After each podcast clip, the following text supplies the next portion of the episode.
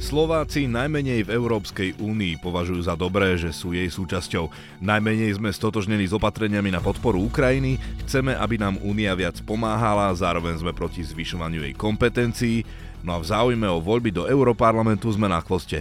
Aj tieto zistenia vyplývajú z najnovšieho prieskumu Eurobarometer, ktorý na jeseň realizoval Európsky parlament čo to všetko o nás vypovedá. Naozaj to prepojenie, to zvnútornenie toho, že sme súčasťou Európy, tu ešte stále nejako pokrivkáva. Témou číslo 1 u nás aj inde je samozrejme zdražovanie. Viac ako 90% ľudí majú obavy z rastúcich životných nákladov.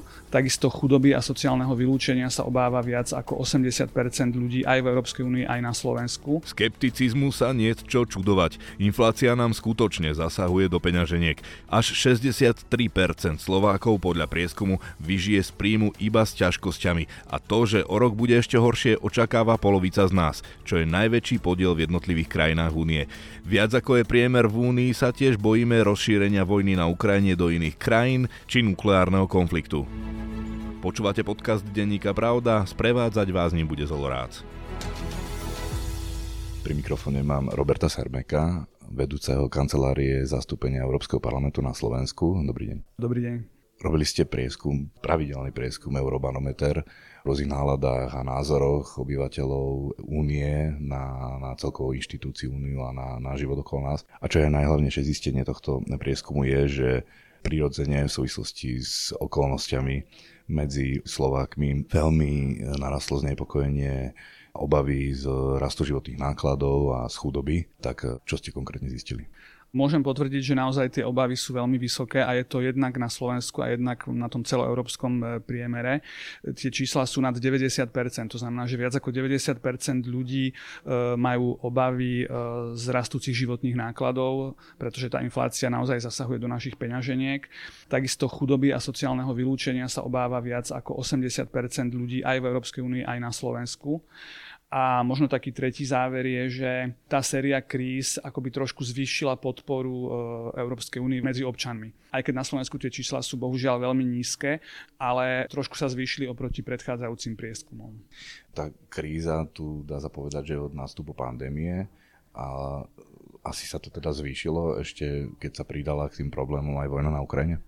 Určite áno, Európska únia bohužiaľ prechádza sériou kríz. E, my sme všetci dúfali, že keď sa skončila pandémia, takže sa vrátime do nejakého aspoň trošku normálu podobného minulosti a hneď e, začala vojna na Ukrajine, čo spôsobilo ešte väčšiu krízu finančnú, ekonomickú, energetickú, takže naozaj e, Európska únia nedostala vôbec čas si vydýchnuť. Tá naozaj ide z krízy do krízy a samozrejme sa to prejavuje na, na pocitoch ľudí.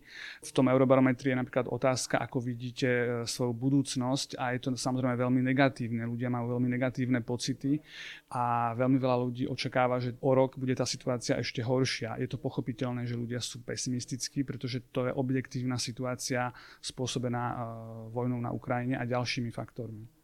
Prečo to vlastne Európsku úniu alebo parlament, inštitúciu zaujíma? Európska únia a parlament, ktorý je súčasťou Európskej únie, jednou z hlavných inštitúcií Európskej únie, samozrejme príjma opatrenia na európskej úrovni, ktoré majú pomôcť čeliť týmto krízam.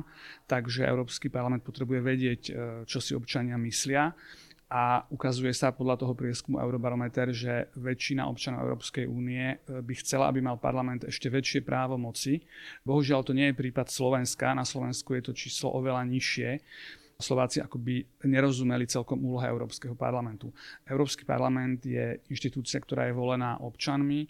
Poslanci spolu rozhodujú o veľkej väčšine legislatívy a veľkej väčšine všetkých opatrení a my ako občania máme právo si týchto europoslancov zvoliť, ale na Slovensku akoby sme tomu nepripisovali dostatočný význam na rozdiel od ostatných štátov Európskej únie. Čím si to vysvetľujete, že po toľkých rokoch, keď sme vlastne členmi Európskej únie, keď sa každoročne o tom hovorí, o význame a pri rôznych príležitostiach sa aj ukazuje ten význam, tak e, stále ľudia vnímajú ten Brusel a tieto inštitúcie tak vzdialené. Ťažko sa to vysvetľuje, ale je to, je to proste fakt, že ľudia na Slovensku vnímajú Európsku úniu ako niečo vzdialené, ako vzdialený Brusel, ktorý rozhoduje o nás bez nás. Ale nie je to samozrejme pravda. My ako kancelária Európskeho parlamentu sa dlhodobo snažíme ľuďom vysvetľovať, že Brusel vzdialený Brusel neexistuje, že Brusel sme aj my. Slovensko je súčasťou každého rozhodnutia, ktoré príjma Európska únia. Tie rozhodnutia sa nepríjmajú od stola e, nejakého úradníka, to sú rozhodnutia, ktoré navrhne Európska komisia, ale potom o nich rozhodujú spoločne Rada ministrov, kde sú aj ministri za Slovensko a Európsky parlament, kde sú aj poslanci za Slovensko. To znamená, že na každom rozhodnutí Európskej únie sa Slovensko plnohodnotne podieľa, ale ľudia ako by toto nebrali do úvahy alebo nerozumeli tomu. Takže aj našou úlohou ako kancelárie, aj úlohou médií, ale najmä úlohou politikov je toto ľuďom možno lepšie vysvetľovať, ako Európska únia vôbec funguje. E, my neočakávame, aby ľudia rozumeli úplne podrobne rozhodovaciemu procesu, ten je veľmi zložitý, ale zložitý je preto, aby každá krajina, aj malá krajina, e, mala dostatočné slovo, dostatočnú váhu v tom rozhodovacom procese a aby sa nemohlo stať, že vás vyblokuje proste väčšina. Samozrejme, že v demokracii máme väčšinové rozhodovanie, ale na každom rozhodnutí sa Slovensko plnohodnotne môže podielať, môže ho meniť, v mnohých oblastiach ho môže aj zablokovať, ak mu nevyhovuje. Takže naozaj nemôžeme povedať, že by Únia bola niečo vzdialené, pretože my ako Slovensko sme jej plnou súčasťou a ľudia by to mali začať chápať.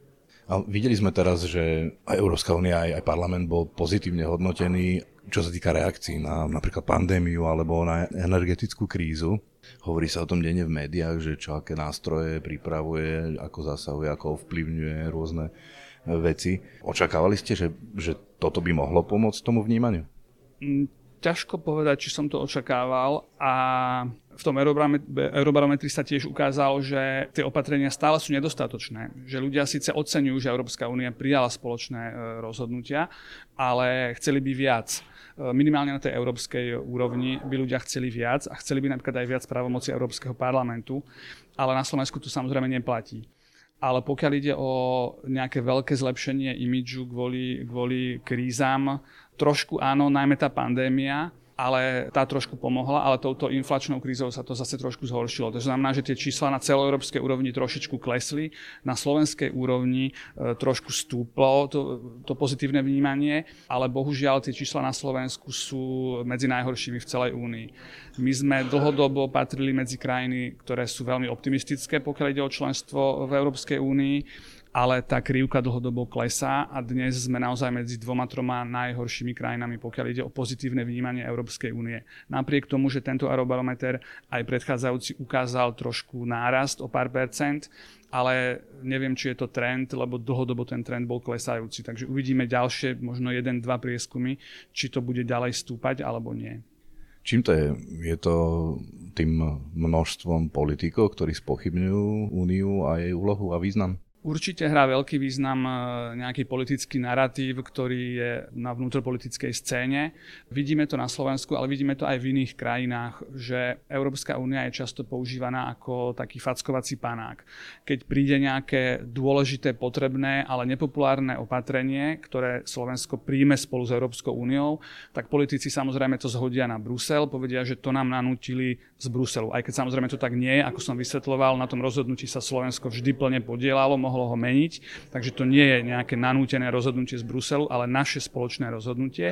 Ale samozrejme Únia je ukázaná ako ten zlý, ktorý toto chce. E, keď príde opatrenie pozitívne, dáme tomu, že sa znížia nejaké poplatky alebo sa zlepší ochrana spotrebiteľa, a je to európska smernica, tak všetky vlády povedia, že toto my príjmame ako vláda a zabudnú povedať, že to je vlastne implementácia európskej smernice.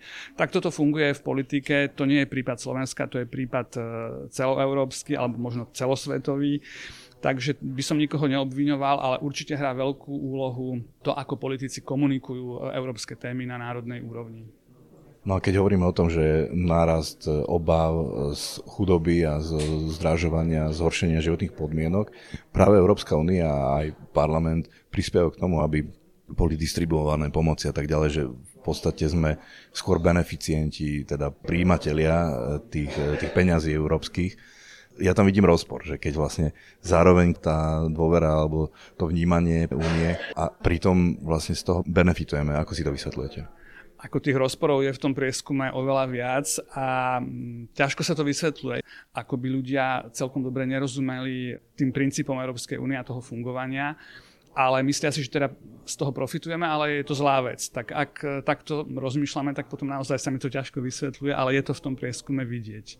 A to sa nedá akoby ľahšie podať, e, neviem, zo strany inštitúcií alebo politikov, aby, to, aby tomu ľudia lepšie rozumeli?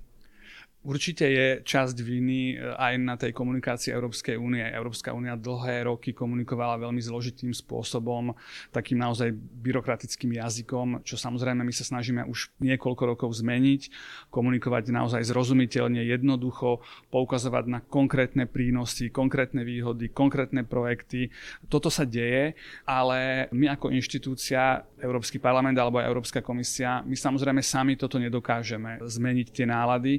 My potrebujeme spoluprácu jednak aj vás ako médií v tomto, ale jednak potom aj e, tú politickú e, spoluprácu. Ako som spomínal, tie politické narratívy, keď sú v rozpore s tým, čo hovoríme my, tak samozrejme my tú verejnú mienku až tak ovplyvniť nedokážeme ako politické strany. Takže ja by som naozaj v tomto apeloval na zodpovedných politikov, aby o Únii komunikovali naozaj zodpovedne a zdôrazňovali tie pozitívne veci, ktoré členstvo v Únii Slovensku prináša. Pretože objektívne všetci vedia, že my nemáme inú alternatívu ako Slovensko. Európska únia nie je dokonalá, ale je to to najlepšie, čo my sme mohli e, dosiahnuť a naozaj iná alternatíva pre nás ako krajinu vôbec neexistuje. Tento prieskum tiež poukázal na to, že mier ako jeden z kľúčových dôvodov založenia únie sa opäť dostáva do povedomia občanov. Je to aj u nás tak? E, je to tak aj u nás a je to tak, ako hovoríte. V, minul- v minulosti e, ten mier naozaj nebol medzi tými hodnotami, ale bohužiaľ po ruskej agresii na Ukrajinu si ľudia v Únii, ale aj na Slovensku začali uvedomovať, že Európska únia nám istým spôsobom poskytuje nejakú mierovú záruku. E, samozrejme, že tam hrá úlohu aj Severoatlantická aliancia, tam prieskum sme nerobili, to nie je naša, naša oblasť ale ten mier je tam ako dôležitá hodnota pre Európanov. A ja spomeniem možno rok 2012, keď Európska únia získala Nobelovú cenu za mier, e, to si možno mnohí ľudia pamätajú, a bolo to prijaté tak trošku rozporúplne, ako by ľudia celkom nechápali, prečo Nobelov výbor takto rozhodol. A myslím si, že dnes e, to oveľa, ľudí, oveľa viac ľudí chápe, pretože únia vznikla prvom rade ako mierový projekt. E, tá pôvodná myšlienka e, vytvoriť Európske spoločenstvo bolo zabrániť ďalším vojnám medzi Nemeckom a Francúzskom. Vytvorilo sa Európske spoločenstvo uhlia a ocele, čo malo vlastne zabrániť, lebo to sú dva sektory, ktoré sú kľúčové pre vojny. A vlastne to bol princíp Európskej únie, e, zabezpečiť mier pre, pre, pre obyvateľov Európy a to sa darilo až do vojny na Ukrajine. No a teraz mi napadá ďalší rozpor pri tom. Ako si potom vysvetľujete to, že hoci je pre nás väčšia, alebo si viac uvedomujeme hodnotu mieru, tak zase máme tak nízku podporu voči Ukrajine. Bohužiaľ, to je ďalší rozpor, ktorý ukázal ten eurobarometer. Tá podpora opatreniam v prospech Ukrajiny je na Slovensku najnižšia zo, zo všetkých štátov Európskej únie. Potvrdzuje to aj prieskumy, ktoré boli urobené na Slovensku. Niekoľko ich bolo, kde tie čísla u nás sú naozaj veľmi, veľmi nízke. Je to veľký rozpor a ťažko sa to vysvetľuje, ale v tomto zohráva určite úlohu tiež ten politický narratív, e, ktorý je na Slovensku. My na Slovensku máme politické strany, ktoré otvorene spochybňujú podporu Ukrajiny, hovoria, že by sa mala zastaviť podpora Ukrajiny, pokiaľ ide o vojenský materiál a tak ďalej, že chcú mier, ale to by bol mier, ktorý by znamenal, že Ukrajina sa vzdala a prišla o svoje územia. Ak toto naozaj chceme, tak e, to je veľmi smutné, pretože Ukrajina e, bojuje aj za naše hodnoty, za demokraciu, za slobodu, za územnú celistvosť, za právo na existenciu ako štát a toto ako by Slováci nechceli chápať. Ja rozumiem, že, e, že ten život je možno ťažký a Slováci majú pocit, ako by tá podpora Ukrajiny, lebo samozrejme to stojí veľa peňazí, ako by tá podpora išla na úkor e, riešenia domácich problémov, ale nie je to tak, pretože obrovskú časť tej podpory, ktorú my Ukrajine dávame, nám prepláca Európska únia, takže Slováci neprichádzajú o nejaké ďalšie vnútropolitické opatrenia na podporu sociálnej situácie na Slovensku kvôli Ukrajine. To tak nie je a ľudia to tak vnímajú. V posledných e, voľbách do Európskeho parlamentu bola účasť 23%, predtým ešte menšia. Obidve čísla patria k najnižším v Európe, alebo sú, boli najnižšie v Európe. Aká je nálada teraz rok a pol pred eh, voľbami do Európskeho parlamentu? Je tam otázka v tom eurobarometri aj na toto, na záujem o európske voľby a bohužiaľ tie čísla sú opäť nízke na Slovensku. V podstate to potvrdzuje to, čo ste hovorili. E, na Slovensku je dlhodobo záujem o voľby do Európskeho parlamentu najnižší v celej únii. 23% v roku 2019 bol v podstate obrovský nárast, pretože 5 rokov predtým to bolo iba 13%, takže my sme vlastne zvýšili takmer o 10% ale budúci rok sú teda ďalšie voľby a tieto čísla v Eurobarometri zatiaľ veľa optimizmu neprinášajú, že by sa tá účasť mala nejako zvýšiť. My samozrejme budeme robiť informačnú komunikačnú kampaň, ale opäť sa vrátim k tej úlohe politických strán. To nie stačí, aby inštitúcie informovali o európskych voľbách, to musia urobiť najmä politické strany, kandidáti na poslancov a trošku sa obávame toho množstva volieb, ktoré nás čakajú, pretože budúci rok budú dve kola prezidentských volieb ak nebudú predčasné parlamentné voľby v tomto roku, tak budú budúci február aj parlamentné voľby a potom na konci mája ako štvrté v poradí budú európske voľby. Takže určite bude voľbná únava aj na strane voličov, aj na strane politických strán, aj na strane médií a tá kampaň bude veľmi zložitá, ale my samozrejme urobíme všetko preto, aby ľudia rozumeli, prečo je dôležité ísť voliť do Európskeho parlamentu, aby vedeli ten dátum a aby ich prišlo čo najviac. Uvažoval sa o spojení volieb do Európskeho parlamentu s inými, s druhým kolom prezidentských volieb. To sa zdá, že sa nezrealizuje. Aký na to máte názor? Pomohlo by to? My sme to vítali, aj keď samozrejme odhadnúť, či by to pomohlo, je dosť ťažké. Videli sme spojené voľby teraz regionálne, komunálne. Tam jedna tá účasť stúpla, druhá klesla. Takže naozaj ťažko, ťažko to odhadovať, či by to pomohlo ale minimálne by tí ľudia išli k urnám o jeden raz menej, takže dá sa predpokladať, že áno, že tí, čo by išli voliť prezidenta v druhom kole, že minimálne veľká časť z nich by hodila aj lístok do tej európskej urny. Bohužiaľ toto neprešlo prvým čítaním a či sa to vráti do parlamentu niekedy ťažko povedať, to je skôr otázka na slovenskej politickej strany. Ja som zachytil informáciu, že už to momentálne nemá podporu v koalícii, takže ťažko povedať. Ešte nie je to samozrejme stratené, ale nevidím to veľmi nádejne. Vnímate v tomto eurobarometre aj nejaký pozitívny trend, že niečo, čo e, sledujete, že sa zlepšilo? Snažím sa nájsť aj niečo pozitívne v tých, v tých číslach a sú tam nejaké veci. Hovorili sme o tej nízkej podpore Slovákov pre Európsku úniu, ktorá patrí medzi najnižšie v Európskej únii, ale treba povedať, že ostatné dva prieskumy, teda minuloročná jeseň a minuloročná jar, e, že trošku sa to zvýšilo. Že tam bol náraz do nejaké 3 alebo 5% Takže dúfajme, že to je nový trend, že tá dlhodobo klesajúca krivka sa teraz proste zvráti a že ďalší prieskum na jeseň tohto roka a potom na jar budúceho roka ukáže, že tá podpora Slovákov začala opäť rásť a že sa vrátime na tie čísla, kde sme boli kedysi pred desiatimi rokmi, keď naozaj sme podporovali Úniu možno viac ako 65%. Takže to je možno taký pozitívny výhľad. Verme, že to potvrdia ďalšie prieskumy. O téme sa budem rozprávať so sociologičkou Olgou Ďarfašovou. Dobrý deň. Dobrý deň. V čase krízy sa podpora únie v jednotlivých štátoch zvýšila. Európsky priemer je dokonca jeden z najvyšších od roku 2007 na úrovni 62%. Slovensko síce patrí k pár krajinám, kde bolo proti jeseni 2021 podpore väčší skok smerom hore. Podpora u nás sa zvýšila o 5%.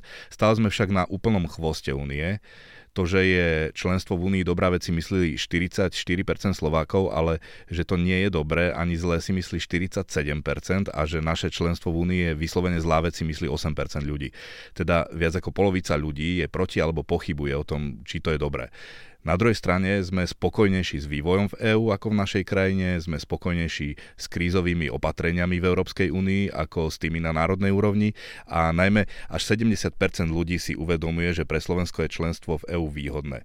Ako si potom vysvetľujete ten rozpor, že na jednej strane si uvedomujeme, že eur je výhoda a na druhej strane povieme, že nie je to úplne dobré, že sme, že sme v nej?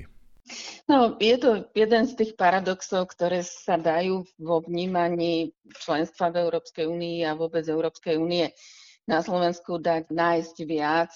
Áno, presne toto, čo ste povedali, že 70% ľudí si myslí, že Slovensko profituje, má výhody z toho, že sme členskou krajinou. Na druhej strane tých 44, ktoré to hodnotia ako kladne. Myslím si, že to vyplýva najmä z toho, že naozaj tie výhody sú nespochybniteľné, najmä v tej sociálnej, ekonomickej alebo vzhrňujúco povedané materiálnej oblasti, lebo vidíme to potom z tých ďalších otázok, že ľudia oceňujú najmä viac pracovných príležitostí, voľný pohyb, ďalej dotácie do polnohospodárstva. A toto je dlhodobý ukazovateľ. Hej, toto sa nejako za tie roky podstatne nezmenilo.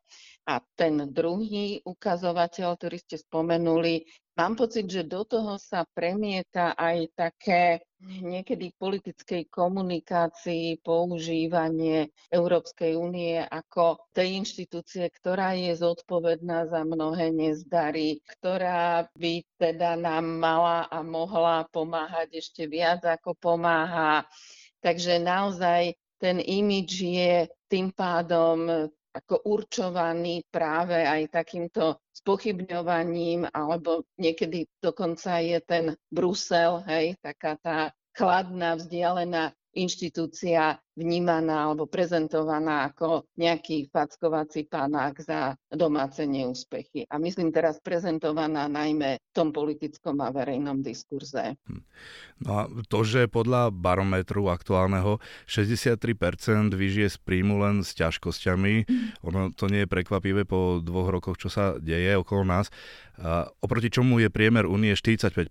Zrejme toto môže ovplyvňovať naše frflanie na štát a úniu, alebo je to tým, že by sme boli ako národ prospechári, ktorí si cenia výhody únie, kým sú eurofondy a výhody, ale zároveň sa nechcú prispôsobovať či zdieľať aj naše spoločné európske starosti či riešenia. Tak e, tu mám pocit, že táto otázka až tak nesúvisí so samotným vnímaním Európskej únie a členstva, že je to naozaj reflexia tej aktuálnej situácie tu a teraz u nás doma. Hej, zvyšovanie životných nákladov, inflácia, vyššie ceny energií, a veľmi sa do toho premietajú aj tie obavy a neistota, ktoré ľudia pociťujú a tu na, naozaj vidíme, že ten pocit takého zneistenia alebo nedostatočnosti, alebo ten pocit z toho, že viem vyžiť len tak, tak s ťažkosťami je naozaj značne rozšírený. Takže tu na, ako jasné, porovnávame to s tým európskym priemerom, ale naozaj je to skôr reflexia tej aktuálnej situácie na Slovensku. Spomínali ste tých politikov. Čím to je, že Slováci stále po tých rokoch, keď politici aj médiá zdôrazňujú dôležitosť únie, tak vnímajú EÚ ako niečo externé vzdialené. Stále je ten narratív zaužívaný toho Bruselu, čo nám niečo chce diktovať. No, tak uh, ono, viete, aj tie narratívy sú rôzne. Hej, a kým z počiatku, povedzme v tých prvých rokoch členstva, naozaj tá Európska únia bola prezentovaná takmer všetkými politickými aktérmi veľmi pozitívne. V podstate sme tu nemali nejaký výrazný euroskeptický hlas zastúpený na politickej scéne. Je aj fakt, že tá téma bola menej politizovaná, ako sa stala v uplynulých pár rokoch Takže naozaj tak, ako sa slovenská spoločnosť polarizuje aj na mnohých iných témach, tak vlastne aj táto téma sa stáva predmetom dosť protichodných názorov, ktoré sú prezentované. Hej, aby som uviedla aj konkrétny príklad. Petícia za vystúpenie Slovenska z Európskej únie prišla až v roku 2016, hej, čiže 12 rokov po členstve a práve aj tie strany, ktoré sa stali v posledných rokoch populárnejšie, e, radikálne pravicové strany, nacionalistické strany, spojenie euroskepticizmu alebo populizmu a euroskepticizmu, vidíme, že je naozaj nejaká emócia alebo nejaké oslovenie, ktoré sa, poviem, v úvodzovkách veľmi rozmohlo a teda nielen u nás, ale aj v iných krajinách. Čiže tým aj, že tá Európska únia stále je niečo, čo pre väčšinu ľudí, nehovorím, že pre všetkých, ale pre mnohých to je niečo, čo nie je spojené s osobnou skúsenosťou. Takže tam práve ten politický narratív môže zohrávať e, úlohu veľmi mienkotvornú a tie politické autority alebo tí lídry, ktorí sú nejakým spôsobom preferovaní, tak e, majú v tomto naozaj veľké slovo. Môže byť úskalie takýchto prieskumov aj to, že či opýtaní rozumejú súvislostiam a pojmom ako demokracia, lebo je mi podozrivé, ak je demokracia kľúčovou hodnotou len pre 20% Slovákov, ale právny štát, ochrana ľudských práv, sloboda prejavu sú kľúčové takmer pre 30% Slovákov, teda o 10% viac ako demokracia, pričom bez nej by sloboda prejavu, ochrana ľudských práv ani právny štát e, neboli vôbec. No, to je veľmi dobrá otázka, ale naozaj vo výskumoch verejnej mienky sme dosť teda odkazaní e, na to a počítame s tým, že je tam isté porozumenie, aj keď e, teda môže byť e, subjektívne a môže byť u rôznych respondentov rôzne, ale to je v podstate istá daň za e, takéto štandardizované prieskumy, že sa pýtame rovnako, ale dopoviem ešte k tomu aj to, že, a možno sa to týka aj tých predchádzajúcich otázok, že vidíme to aj povedzme v iných súvislostiach, že chýba ani možno nie pochopenie jednotlivých pojmov, ale ich prepojenie, ich nejaká kontextualizácia, alebo teda spojenie toho, presne tento príklad, čo ste uviedli, že demokracia je vnímaná nejako solitérne ojedinele, pritom povedzme tá hodnota ochrana ľudských práv je ako keby jej súčasťou. No ale presne aj tu na to súvisí s tým, že aké pojmy, aké hodnoty, aké témy sa na tú diskusiu o Európskej únii viažu. Takže áno, niekedy naozaj musíme uznať, že ľudia nemusia rozumieť eh, všetkým súvislostiam a z toho potom aj tie paradoxy vyplývajú a o to teda je väčšia úloha naozaj nejako nepolavovať v tom úsilí, že je dôležité tie veci vysvetľovať, vysvetľovať ich jazykom, ktorý je blízky tej každodennosti každého človeka, aby bolo jasné, že tie inštitúcie sú tu aj pre nás a možno naozaj to prepojenie to zvnútornenie toho, že sme súčasťou Európy, tu ešte stále nejako pokrivkáva. Áno, tam je zaujímavý ďalší rozpor, že naproti tomu, vlastne ako je to v Európe, na rozdiel od väčšiny ľudí v Únii, sme proti zvyšovaniu kompetencií Európskeho parlamentu v Únii, pritom práve parlament zastupuje priamo ľudí cez mm. europoslancov, že nie celkom akoby rozumeli úlohe Európskeho parlamentu Slováci. Áno, to sa napríklad ukázalo aj minulý rok, keď bežala konferencia o budúcnosti Európskej únie, tak ľudia na jednej strane chceli, aby Európska únia pomáhala viac a práve presne v tých oblastiach, ktoré pociťujú ako nedostatočné alebo kde majú ľudia pocit, že naša národná vláda nerobí dosť, tak mala by to potom Európska únia nahradiť. Čiže niekde chcú ako keby viac Európskej únie, zase inde to potom vadí a naozaj v tomto teda nájsť nejaký ten správny, správny balans je asi dosť dôležité. Ja si inak myslím, že práve aj tí europoslanci aj europoslanky, niektoré sú tom aktuálnom volebnom období v Európskom parlamente vidím tam istý posun oproti tým predchádzajúcim volebným obdobiam, že snažia sa o to prepojenie, proste snažia sa naozaj vysvetliť, že na pôde Európskej únie sa rozhoduje o tom, čo sa, ako sa žije na Slovensku. Zároveň sa ešte jednej témy dotknem. Do volieb do Európarlamentu je ešte pomerne ďaleko, bude to takmer rok a pol. Záujem o ne má u nás podľa aktuálneho eurobarometra iba 27% ľudí, pričom európsky priemer je takmer dvojnásobný. Z dnešného pohľadu, čo si myslíte, čo by mohlo byť tou témou tých volieb do toho Európarlamentu na Slovensku v máji 2024? Myslím si, že bude pokračovať to, čo sme videli aj v roku 2019, že tá téma európskej integrácie sa stáva predmetom politickej súťaže, hej, že sa politické strany nejakým spôsobom na tejto téme e, profilujú hej, a práve aj tie rozdielne pozície proti sebe stojace môžu byť práve aj takým mobilizujúcim faktorom aj k účasti na tých voľbách.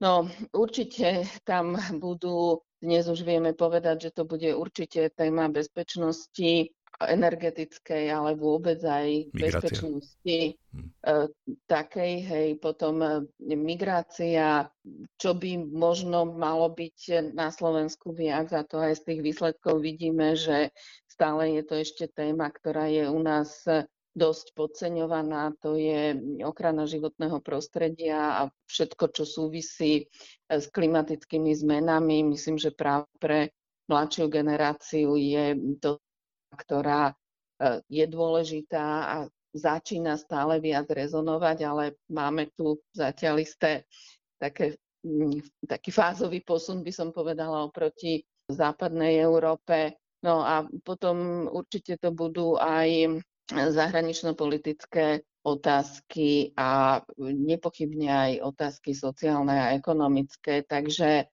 očakávam, že naozaj, keď sa pozriem späť k tým prvým eurovoľbám v roku 2004, kedy tá kampaň bola veľmi mdlá, nevýrazná, tak e, každými ďalšími voľbami bola prítomnejšia, výraznejšia a naozaj v tom 2019 sa to odrazilo aj na vyššej volebnej účasti, aj keď teda vyššej pomeriavanej našimi domácimi parametrami, pretože stále sme tej účasti na úplne poslednom mieste v rámci tej európskej 28, respektíve 27.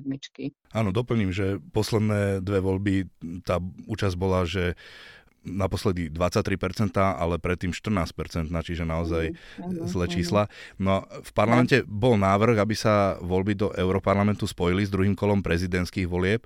To však u poslancov neprešlo a vraj to už momentálne nemá ani podporu v koalícii, takže sa to zrejme už ani nespojí. Čo si o tom myslíte? Prečo to nechcú politici spojiť a pomohlo by to skutočne k zvýšeniu účasti na voľbách?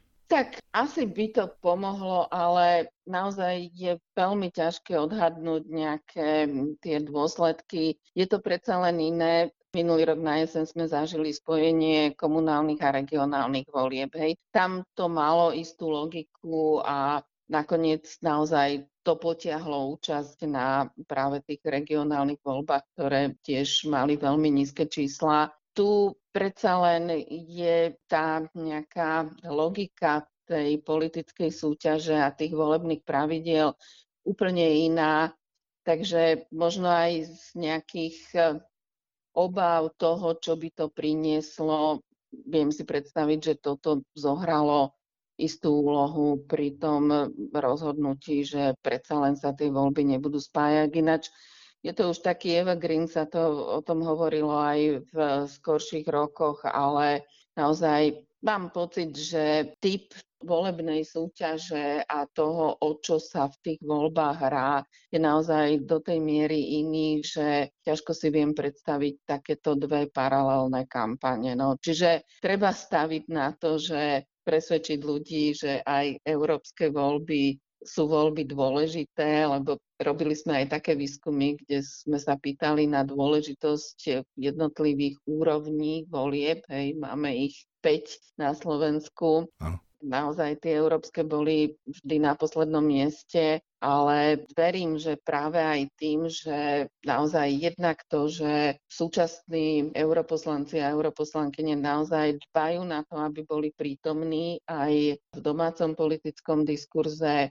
to je jedna vec. Druhá vec je, že tá téma je politizovanejšia, ako, ako bola v minulosti. A myslím si, že aj to uvedomovanie toho, že je dôležité, že sme súčasťou celku práve aj pod vplyvom vojny na Ukrajine a mnohých teda aj ďalších rizik, ktorému sme boli v posledných rokoch vystavení a stále ešte sme vystavení, tak mám pocit, že majú šancu zvýšiť relevantnosť tých voliem v očiach voličstva.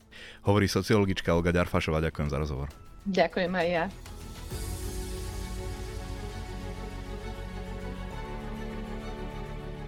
Sme v závere.